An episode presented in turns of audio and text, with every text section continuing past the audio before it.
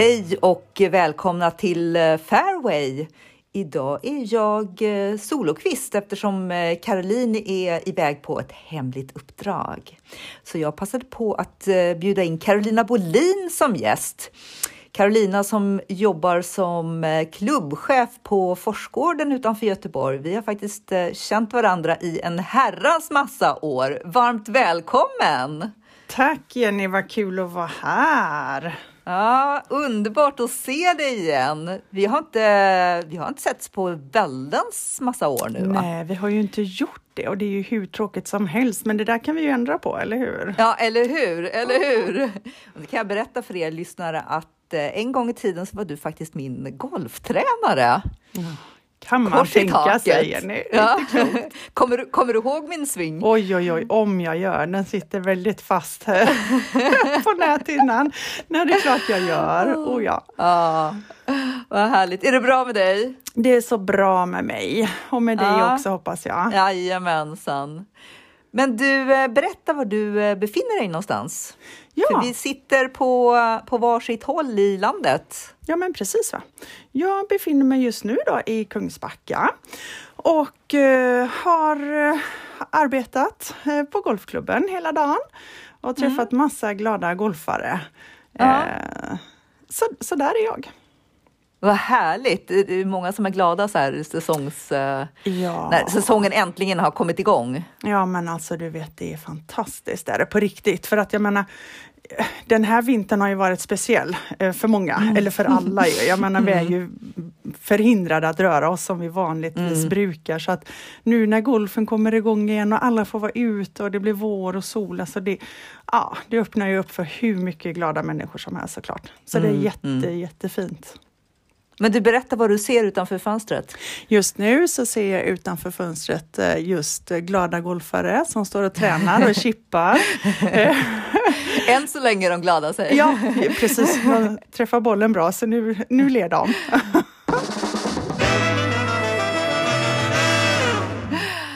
Men du, vi brukar alltid börja eh, varje avsnitt med att eh, checka in lite. Så jag skulle vilja höra med dig om du eh, skulle översätta ditt, eh, ditt handikapp till ditt livshandikapp. Alltså den här veckan, var, var befinner du dig i livet? Vad har du för handikapp i livet? Jag tänker så, vad jag har för handikapp i livet här och nu ja.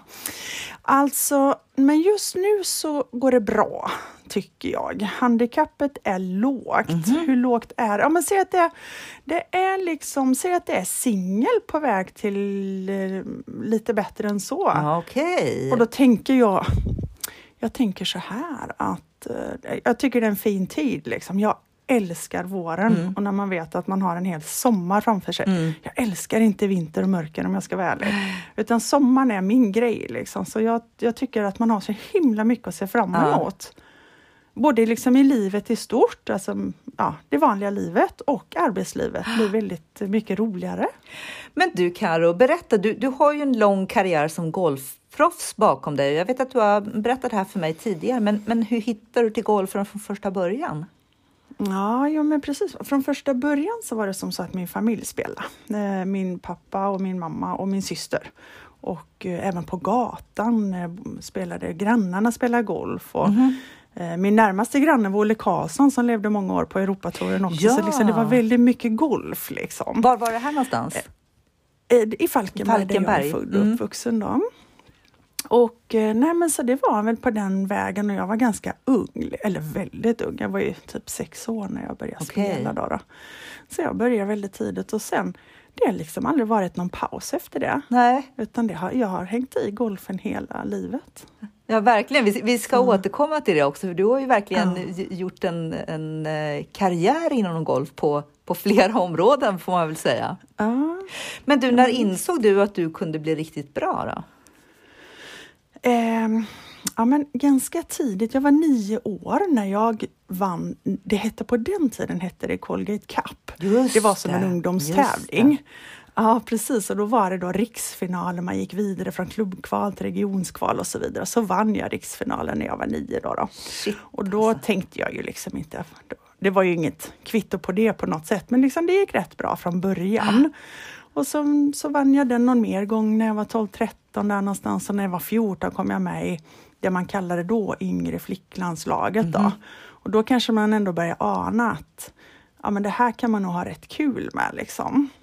Vilka var det du ja, men... spelade med då? Vilka var i, i landslaget då? Ja, på, jag är ju född 74 och på min tid så var det ju 70 ja, då var det typ Charlotta Sörenstam var med där, okay. eh, Anna Berg, Mia Löjdahl, Mimmi Hjort. Just och, det. Ja, men lite det. den mm. årgångsköret mm. då, då. Men kände du någon press hemifrån att du liksom skulle satsa på golfen eller var det helt upp till dig? Nej, det gjorde jag faktiskt inte. Däremot har de alltid stöttat järnet. Men eh, nej, jag kände faktiskt aldrig någon press. Men kanske snarare tvärtom, att de tyckte jag skulle tagga ner lite. Ja, men, ja, lite lätt envis kan jag väl säga. Sådär. Jag stod och tränade på julafton någon dag i snön och på nyårsafton. Då tyckte de att ja, men, det kanske går lite långt, men ja, så nej, det gjorde jag inte. Var du den här eviga vinnarskallen i familjen eller? Ja, hopplös. och vet du, det har inte gått över.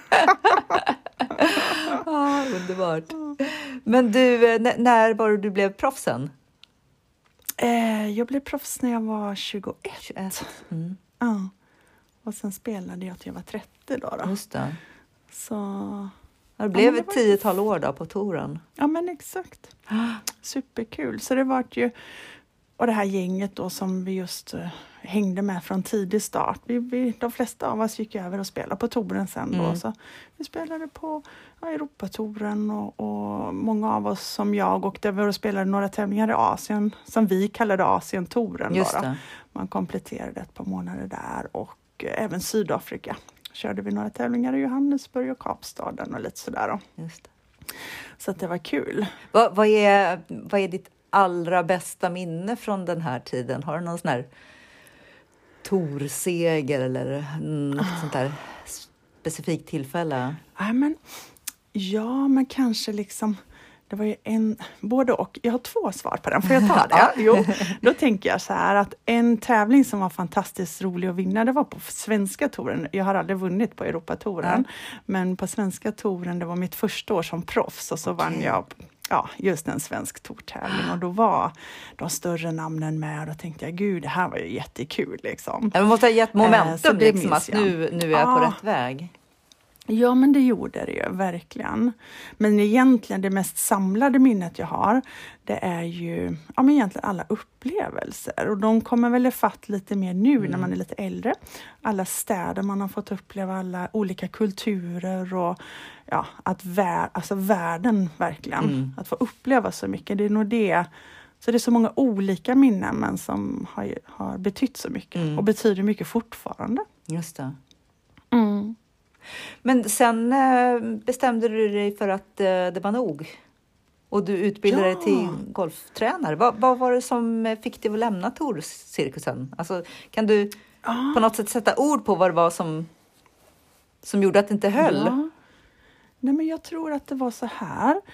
Eh, jag var ju 30 då och jag minns det så tydligt. Jag minns precis vart jag var. Jag vet Ja, vi var i Italien, vi spelade en tävling, det var sol, det var värme, vi spelade en fantastisk golfbana och vi bodde på ett supertrevligt hotell. Och jag kände ändå att nej, nu mm. är jag klar. Okay. Liksom. Nu, jag är tvärklar på något sätt. Jag, var, jag kan inte beskriva, för det var egentligen ingenting att klaga på nej, om nej, du förstår. förstår. Det var bara en inre känsla av att nej men nu vill jag uppleva någonting annat, något nytt liksom.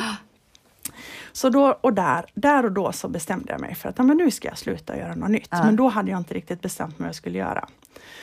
Eh, men ja, så blev det som så att jag kände väl fortsatt att jag älskar ju golfen och, och då valde jag att bli golftränare. Då. Okay. Mm. Och få göra det på ett annat håll. Liksom. Mm. Nu har man levt och coachat sig själv med alla de här frågorna och peppat sig själv i alla år. Så kände jag att ja, men, det där vill jag liksom inte bara kasta bort utan jag vill använda det på något sätt. Ja, för du måste ju ha samlat på dig en massa värdefulla eh, erfarenheter. Ja, jo men precis. Alltså grejen är som just när man är som idrottare då, oavsett vad man är eller vad man gör egentligen, så det handlar om att coacha sig själv och peppa sig mm. själv och ställa de rätta frågorna hela tiden. Och, och de bär jag ju med mig ja. idag, även som i min nuvarande yrkesroll. Då. Det. Så det är ju bara att man sätter in det i olika sammanhang egentligen. Mm. Så det upplever jag att det har jag haft jättegod nytta av och har fortfarande. Mm. Eh, men just i övergången där så kände jag att nej, men golftränare vill jag bli och liksom stå på andra sidan ett tag. Ja. Alltså jag, jag tyckte mm. verkligen om, nu, ska du få en eloge, men jag tyckte verkligen om att träna med dig för att det, det gäller ju att, tänker ofta på det där, att det gäller att hitta en, en tränare som man eh, så att man, där man förstår varandra, att man pratar samma mm. språk. Mm. Och jag hade väldigt ja, lätt att ta till mig dina instruktioner minns jag. Ja, vad kul, vad glad jag blir att du säger det. Ja, du. Nej, men så är det ju och dels då för den som utövare då. Alltså man måste ju, man lämnar ju ifrån sig liksom en bit av sig själv höll jag på att säga. Och, ja, man blottar ju sig själv och mm. man vill ju ha hjälpen och, och, och, ta emot den. Det är liksom, ja, sårbart är ju fel ord mm. men alltså, ja det ska stämma och det ska klicka och man ska ha förtroende för varandra för att det ska bli bra. Liksom. Just det. Uh, ja. Men du nöjde dig inte med det. Du, du fortsatte golfkarriären och bestämde dig för att bli klubbchef och ja. ta steget in på, på kansliet. Hur gick ja, det till egentligen? Exakt. Jo, men då var det så här. Då, så då var jag golftränare i några år. Eh, dels jobbade jag några år i Stockholm och sen så flyttade jag och min man ner till Kungsbacka mm. där vi bor idag. Då, och då driv, eller drev vi shop och provverksamheten tillsammans. Just det. Och det var hur kul som helst och vi var några tränare tillsammans där då i vårt företag och, och sådär. Men så det är en ganska stor klubb, eller hur? Ja, men det är en stor mm. klubb. Vi har över 2000 medlemmar och 27 hål, så det, det är liksom full rulle. Okay. Liksom. Och det var ah, jättekul, verkligen oerhört roligt jobb. Um, och så efter ett tag så kände jag att ah, uh, roligt att leda personal och tränarna och gänget och nå de här målen så kände jag att jag vill lite mer, jag vill ha lite större verksamhet helst då, än den vi hade. Mm. Så jag kände att nah, men då behöver jag plugga lite så jag har läst, läste jag då på IOM. Så körde jag verksamhetsstyrning och lite business management och, och sen så gav det sig då eh, nästa chans eh, att få bli klubbchef och då var det ju på just Forsgården då. Just och den tog jag. Och, ja, det Men det var inte så att du var trött på, på Martin, att, att ni hela tiden delade liksom både privatlivet och, och, arbetslivet ihop, att ni alltid sågs? Ja. Ja, men det är ju en väldigt bra fråga. Jag kan bli trött på honom, absolut. men det ingår nog.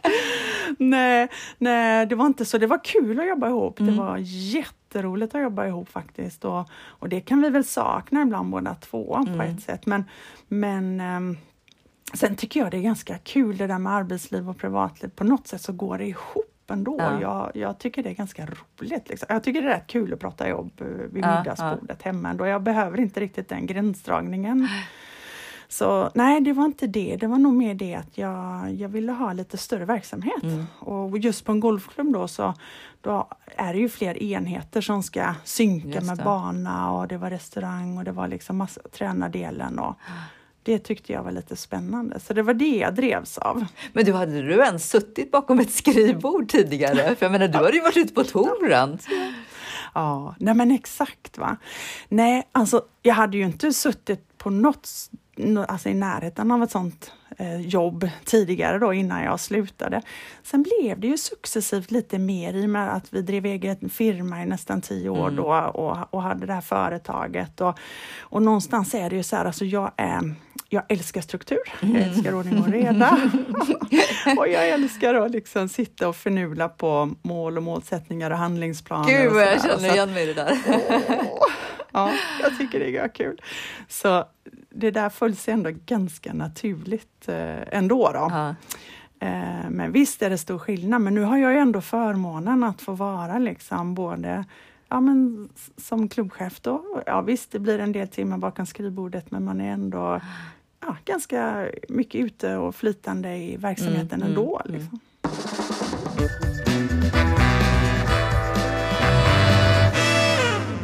Jag tänker ofta på det där med drivkraft och vad det är som gör att vad folk drivs av i uh, både karriären men, men även privatliv och sådär. Och jag tänker mig att en av dina stora tillgångar är din nyfikenhet. Just den här förmågan att våga kasta sig ut. Håller du med mm. om det? Jo, jag är nog, eller nog, jag är ju, det är väl två ingredienser på något sätt. Dels är det nyfikenhet då, mm. och kanske inte rastlös är nog fel ord, för jag har personligen också ett rätt stort behov av trygghet. Mm. Men jag är nyfiken och, och jag fullständigt älskar Jenny att testa gränser mm. och liksom sätta upp mål och så se hur mycket man orkar. Vad kan vi stretcha det här? Ja. Hur långt kan vi gå? Liksom? Och det är väl det som jag tycker är så himla spännande. Mm. För där kan jag känna att jag saknar, att jag, jag har för mycket kontrollbehov som jag behöver träna på att mm. släppa på just för att våga kasta mig ut. Ja. För jag kan ju se när jag tittar tillbaka på, på livet och val man gjort och val man inte har gjort, att jag många gånger har varit så rädd för att misslyckas att jag inte har vågat ta de där stegen. Samtidigt ja. som jag har längtat efter den där förändringen. Förstår du vad jag menar? Mm. Om jag gör. Och jag tampas ju med det där själv också, absolut. Men samtidigt så vi hade ju under mina spelarår så hade vi jätte jättegod hjälp av Kjell Enhager som är ja, mentaltränare ja. mm. och coach.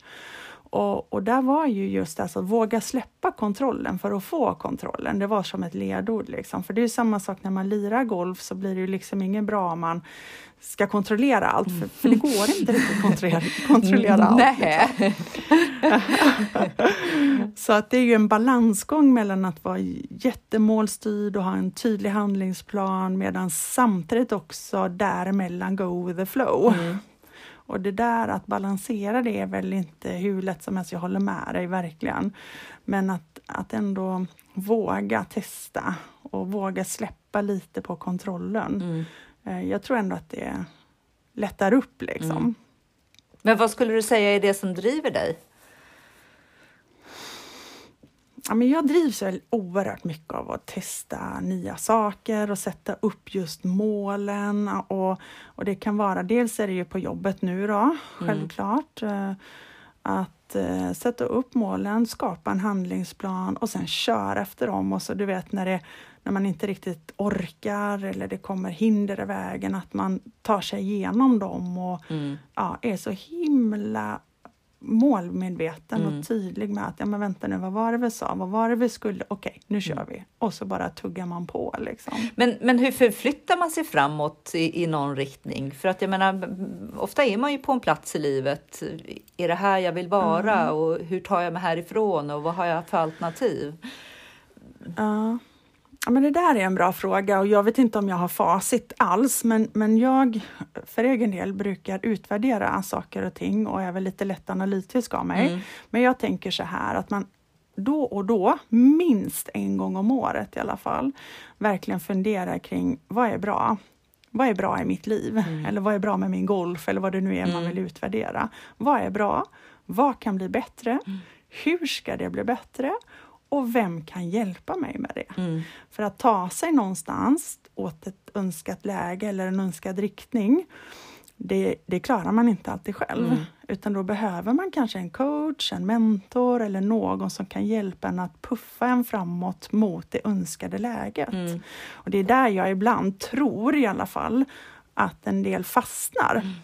När man just inte vågar ta hjälp. Just det utan en coach, en mentor, någon som har gjort den resan förut och så vidare. Att man verkligen vågar öppna upp sig. Du, jag ser att du har lyckats med det här. Hur gjorde du? Och så får man tips och idéer för att sen skapa sin egen handlingsplan. Mm. Jag kan tänka mig att det där är eh, någonting som, jag menar, är man ute på touren och spelar, då, då har man ju oftast eh, folk runt omkring sig som man bygger sitt team eh, yeah. med. Just där du har mm. hjälpen, du har en metallcoach, du kanske har en fystränare, du har din, din svingtränare och så vidare. Um, men jag tänker, hur, hur applicerar man det här på sin egen vardag? I det vanliga livet ja. så att säga. Ja, men det, är där, det är där jag tror är själva nyckeln till att man på något sätt själv är den bästa coachen. Som vi själva, när vi spelade, det var ju inte alltid man hade med sig tränarna. Mm. Då fick man låtsas att man hade en papegoja på axeln mm. som ställde just de där coachande frågorna.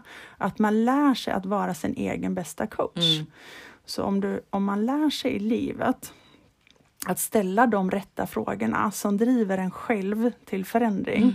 eller förändring, eller åt något håll. Utveckling. Och det kan ju, en utveckling ja. och det kan ju också, det behöver inte vara så stora förändringar alltid. Mm.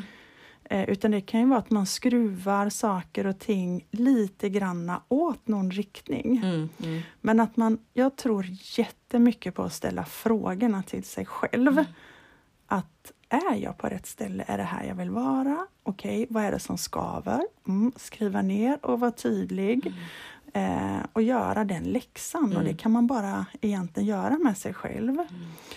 Eh, men samtidigt gärna ta hjälp av någon som man vågar öppna upp sig för. Och då tänker jag så här också att i vanliga livet eh, att man tar någon person som man känner förtroende för, som man gillar och som kan coacha en på vägen. Då. Mm. Men när man är själv ute som, eh, oavsett om man är proffs eller inte, men när man är själv ute på golfbanan, eh, mm. då måste man ju ändå på något sätt skapa sig den här att, att man har en trygghet i sig själv. Därför att det är bara du ja. där ute som kan fatta besluten och som kan liksom mm. ta sig vidare. Verkligen. Ja, men, där är man ju helt utlämnad. Ja. ja för ibland vaknar man ju upp och har en, en liksom dålig dag och då gå ut och liksom prestera och, och veta att okej, okay, om inte jag spelar tillräckligt bra så kommer jag inte um, tjäna några pengar. Då kommer jag få svårt att, att fortsätta min satsning. Uh, Visst. Va? Och jag älskar att du ställer frågan, Jenny. Jag tänker så här, jo men alltså det här är så himla intressant. För det är ju precis så det är. Som tänk när, förr när man spelade, man kanske hade 25 tävlingar och det var runt om i världen och så vaknar man upp någonstans i, ja vi säger Spanien mm. och så har man en dålig dag. Mm. För det, de kommer ju ja, de dagarna liksom. Och då gäller det att hitta de verktygen som får en att faktiskt må bättre. Mm. Att bli av med den här oroskänslan i magen eller vad det är som trycker. Mm. Och det finns verktyg, det är det som är så häftigt. Och de kan man använda i vardagen också. Att försätta sig själv i ett bra tillstånd som vi brukade prata om. Alltså att se till att du blir glad eller att se till att du kan komma på en, en eh, prestationsnivå där du kan prestera helt enkelt. Och, men eh, för, för ibland när man är där ute, då tappar man ju det bara. Det liksom bara försvinner. Man kanske har spelat eh, ja, ja. skitbra eller, eller om man ser på livet, man kanske har liksom saker mm. har gått i lås och man har nailat någon mm. affär eller en pitch och sen helt plötsligt bara rasar det. Jag vet. Hur fasen så är man, man på toppen och så bara djupdyker man liksom. Ja. Nej men alltså, eh, jag tror att med ja, men just att försätta sig själv i ett tillstånd det finns massa olika sätt. Jag kan ju gå in i ett möte idag till exempel. Jag känner, oh, det här blir ett tufft möte eller jag känner mig i underläge mm. eller det blir någonting, som, en sån känsla. Mm.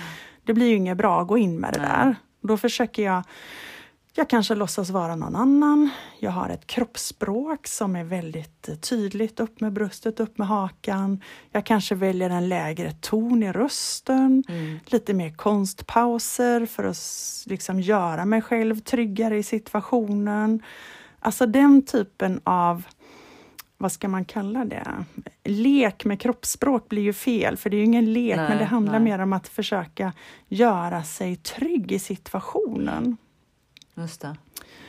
Så jag minns när jag spelade någon gång så sa Kjell till mig, men alltså vem tycker du ser cool ut och sådär. Och på, mm.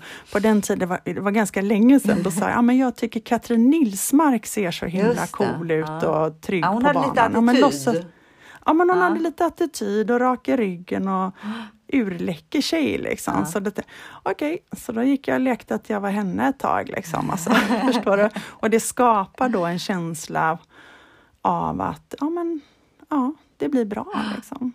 Även om det kanske känns löjligt att gå och föreställa sig själv att man är någon annan så det är lite det där mindfucking, att man lurar sig själv på något Ja. sätt. Precis. Ja men helt rätt. Och det är ju inte hållbart i längden att gå och lura sig själv. Nej. Men om man behöver en, en quick fix, någon, en snabb mönsterbrytare av något slag, så kan man med ganska enkla medel förändra röst och kroppsspråk och Mm. för att snabbt få kroppen i en annan sinnesstämning. Mm. Och, och det kan man verkligen använda i hela livet och ibland, ibland orkar man ju inte, Nej. förstå mig rätt, Nej. rycka upp sig. Vissa dagar kanske inte man behöver det. Nej. Men i vissa situationer på jobbet så krävs det. Och då finns det verktyg för att man ska klara det.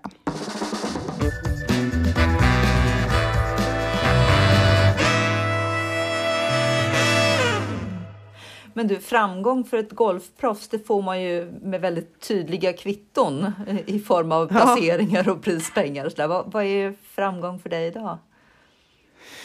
Ja, vad är framgång för mig idag? Alltså det är precis som du säger, det blir ju inte riktigt så snabba kvitton idag som det var förr på något Mm. sätt, varken positivt eller negativt. Så det blir liksom lite större vågor. Ehm, men för mig, jag tycker det är fantastiskt just uh, i, i jobbet nu då när, när jag får ihop vår personal, när alla vi trivs ihop, när alla presterar på topp och ändå mår bra, när man hittar den bästa balansen. Mm. Liksom.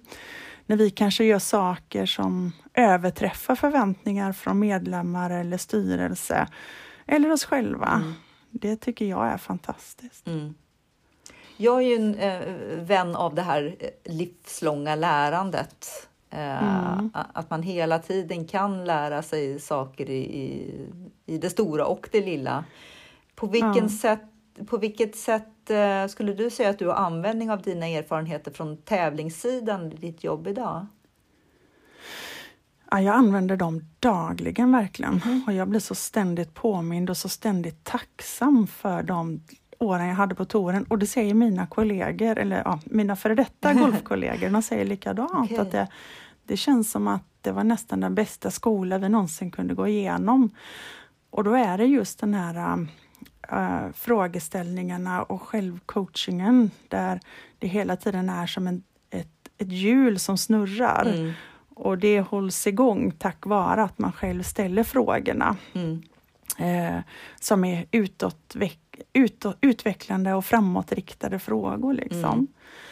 Ehm, gud, jag kommer knappt ihåg vad det var, vilken frågan var, Jenny, men Jo, vi- vilken erfarenhet du, du, eh, Ja. du tar med dig från tävlingssidan till ditt jobb Ja. idag.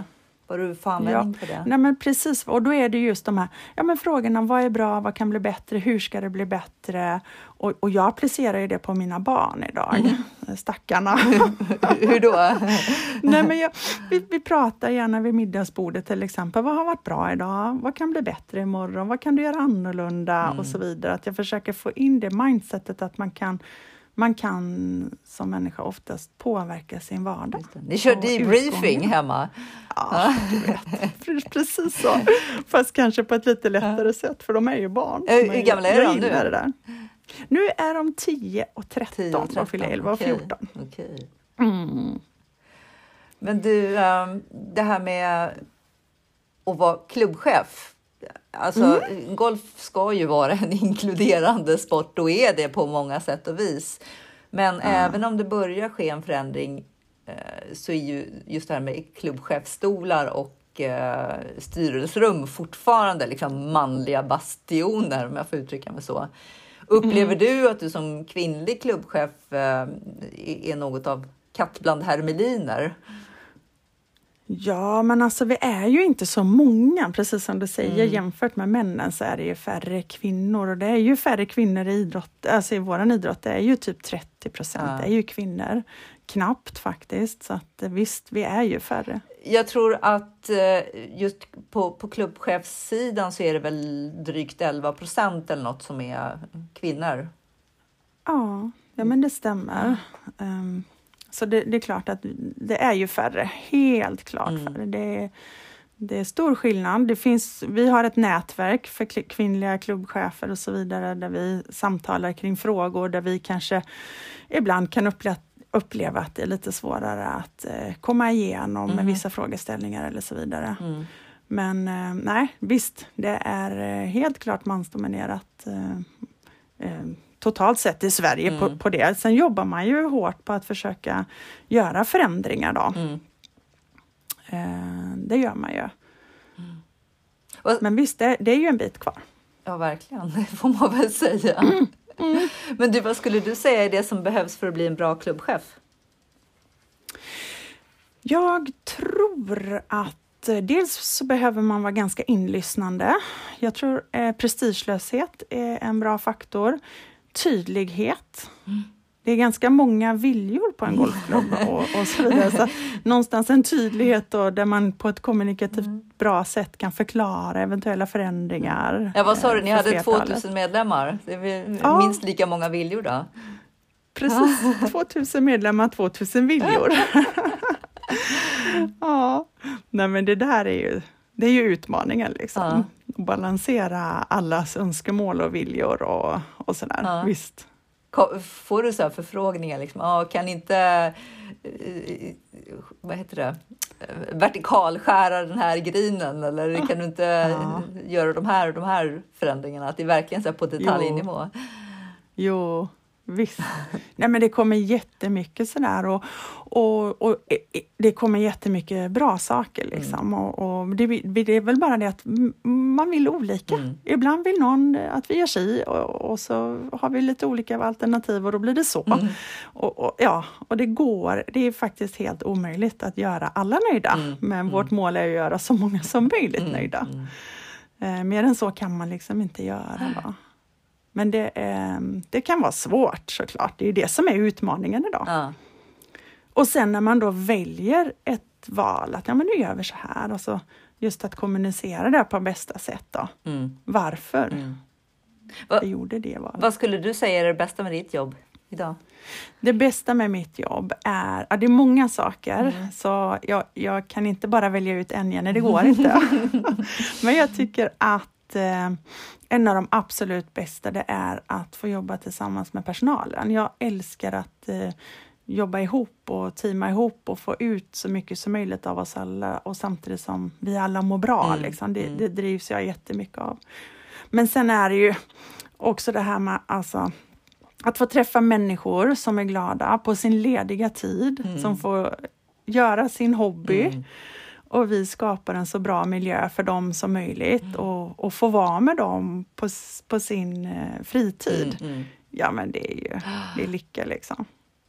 Alltså jämför det med att sitta i någon sån här helpdesk någonstans som man bara får ta emot klagomål, ja. liksom folk som är ja. missnöjda. Alltså jag skulle ja. aldrig greja det.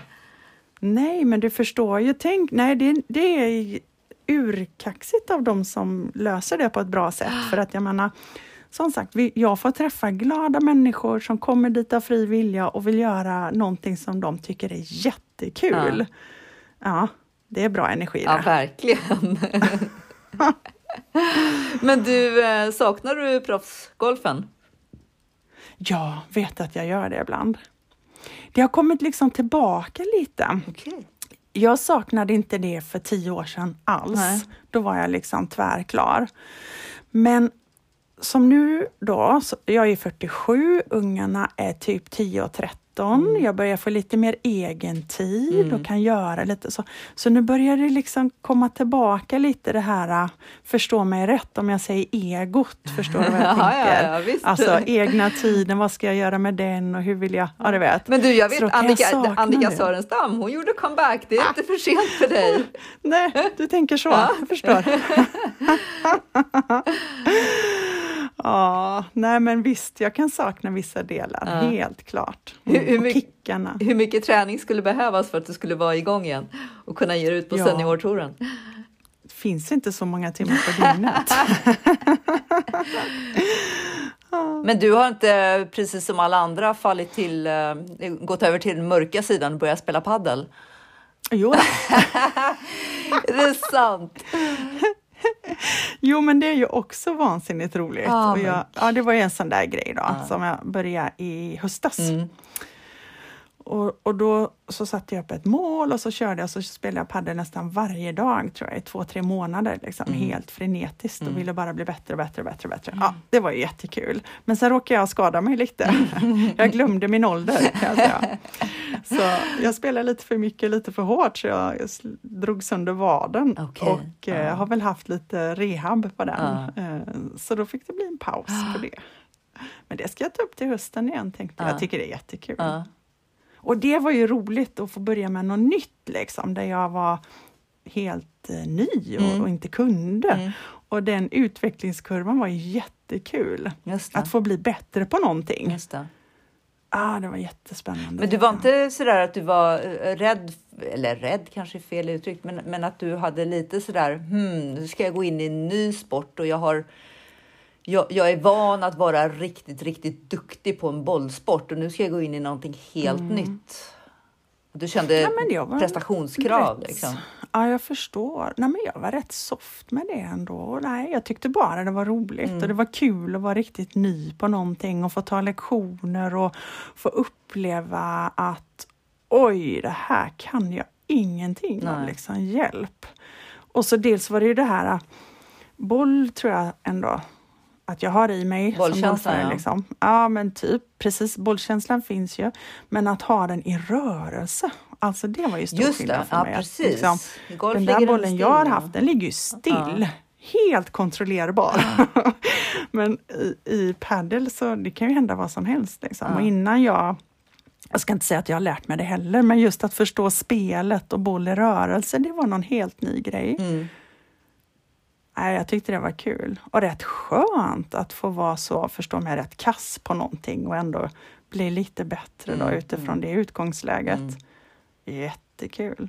Det där tror jag är, är rätt nyttigt för alla oss att faktiskt gå in i någonting och erkänna både för sig själv men kanske öppet att nej men jag, jag, är, jag är rookie på det här, jag är nybörjare på det här. Ja. Eh, Ja. och, och Ja, ta men det för vad det verkligen. är, att inte komma med de här liksom, kraven på att eh, vara skitbra från början. Mm.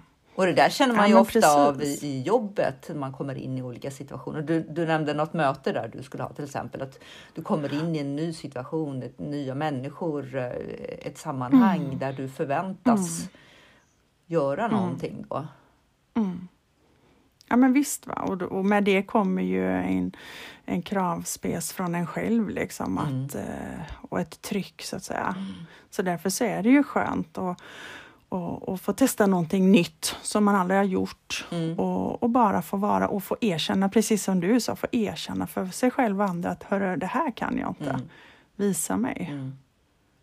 Och det tror jag också man ska göra i hela, alltså i vanliga livet också, även om man har en folk har en förväntansbild av att det här ska du ha koll på eller så vidare. Mm. Så att blotta sig ibland och säga du, det här förstår jag inte Mm. eller kan du förklara mer? Istället för att hålla upp eh, en fasad på något sätt utan verkligen öppna upp för att eh, berätta mer. Jag förstår inte Ja. riktigt eller så vidare. Det är ju rätt skönt på något sätt. Alltså ibland skulle man gå runt med, med en här stämpel i pannan där det står liksom nybörjare så man slipper dra Ja. det där varenda, varenda gång man möter någon. Ja, Ja. hörru du, superhärligt att prata med dig. Tiden eh, tickar på och eh, det börjar bli dags att eh, runda av. Men innan jag eh, släpper iväg dig så vill jag höra med dig om din drömfyrboll. Om du skulle gå ut och lira nu, vilka andra tre skulle du stoppa in i den? Åh, då? en dröm. Ja, först vill jag ju spela med dig Jenny, Åh. men, men den drömmen den har vi redan bestämt att vi ska göra. Så att den gör vi i sommar. Shit, Men måste jag jag- hem och nu måste jag vässa svingen här. Inga krav nu. Nej. Så skulle vi inte göra. Nej, men jag tänker på tre personer som jag tycker är jättehäftiga, som jag jättegärna skulle vilja spela golf med. Okej. Eh, De har, det är just inga golfare, men de är enormt duktiga och har varit på andra idrotter. Och det är, jag tycker Carolina Klüft är så Mm. häftig. Jag tycker Anja Persson skulle jag också vilja spela golf med. Mm. Och eh, ja, Gunde Svan. Oh. Det hade väl varit Shit, häftigt? Alltså vilket samtal det skulle bli. Förstå. Va? Och lite målmedvetna tror jag bestämt. Ja, men jag tänkte säga alla ni fyra så extrema vinnarskallar. Mm, de möjligtvis lite mer och lite bättre, men jag förstår hur du tänker. Ja, jag tror inte att du jo, ligger så långt häftiga efter. Personligheter. Så häftiga personligheter. Ja. ja. det hade varit en fantastisk boll. Ja, grymt alltså. Men du, eh, stort tack Carolina. Nu ska jag släppa iväg dig, för nu ska du eh, vidare på nya... Du kanske ska ut och spela några hål förresten? Ja, kanske det. kanske det. Dra några hål, ja. varför inte? Ja. Solen skiner. ja. Gärna. Annars får du slå, vad hade du hem sa du? 150 meter? Eh, fyra meter att gå, 150 meter till femmans ja. green. Så jag kan ju, vad blir det för klubba hem? eh, järnsju. Underbart. Det är lagom. Men du, stort tack Karolina. Tack så själv. ses vi snart i sommar. Gärna, uh -uh. gärna. Det gör vi. Ha det bra. Hej.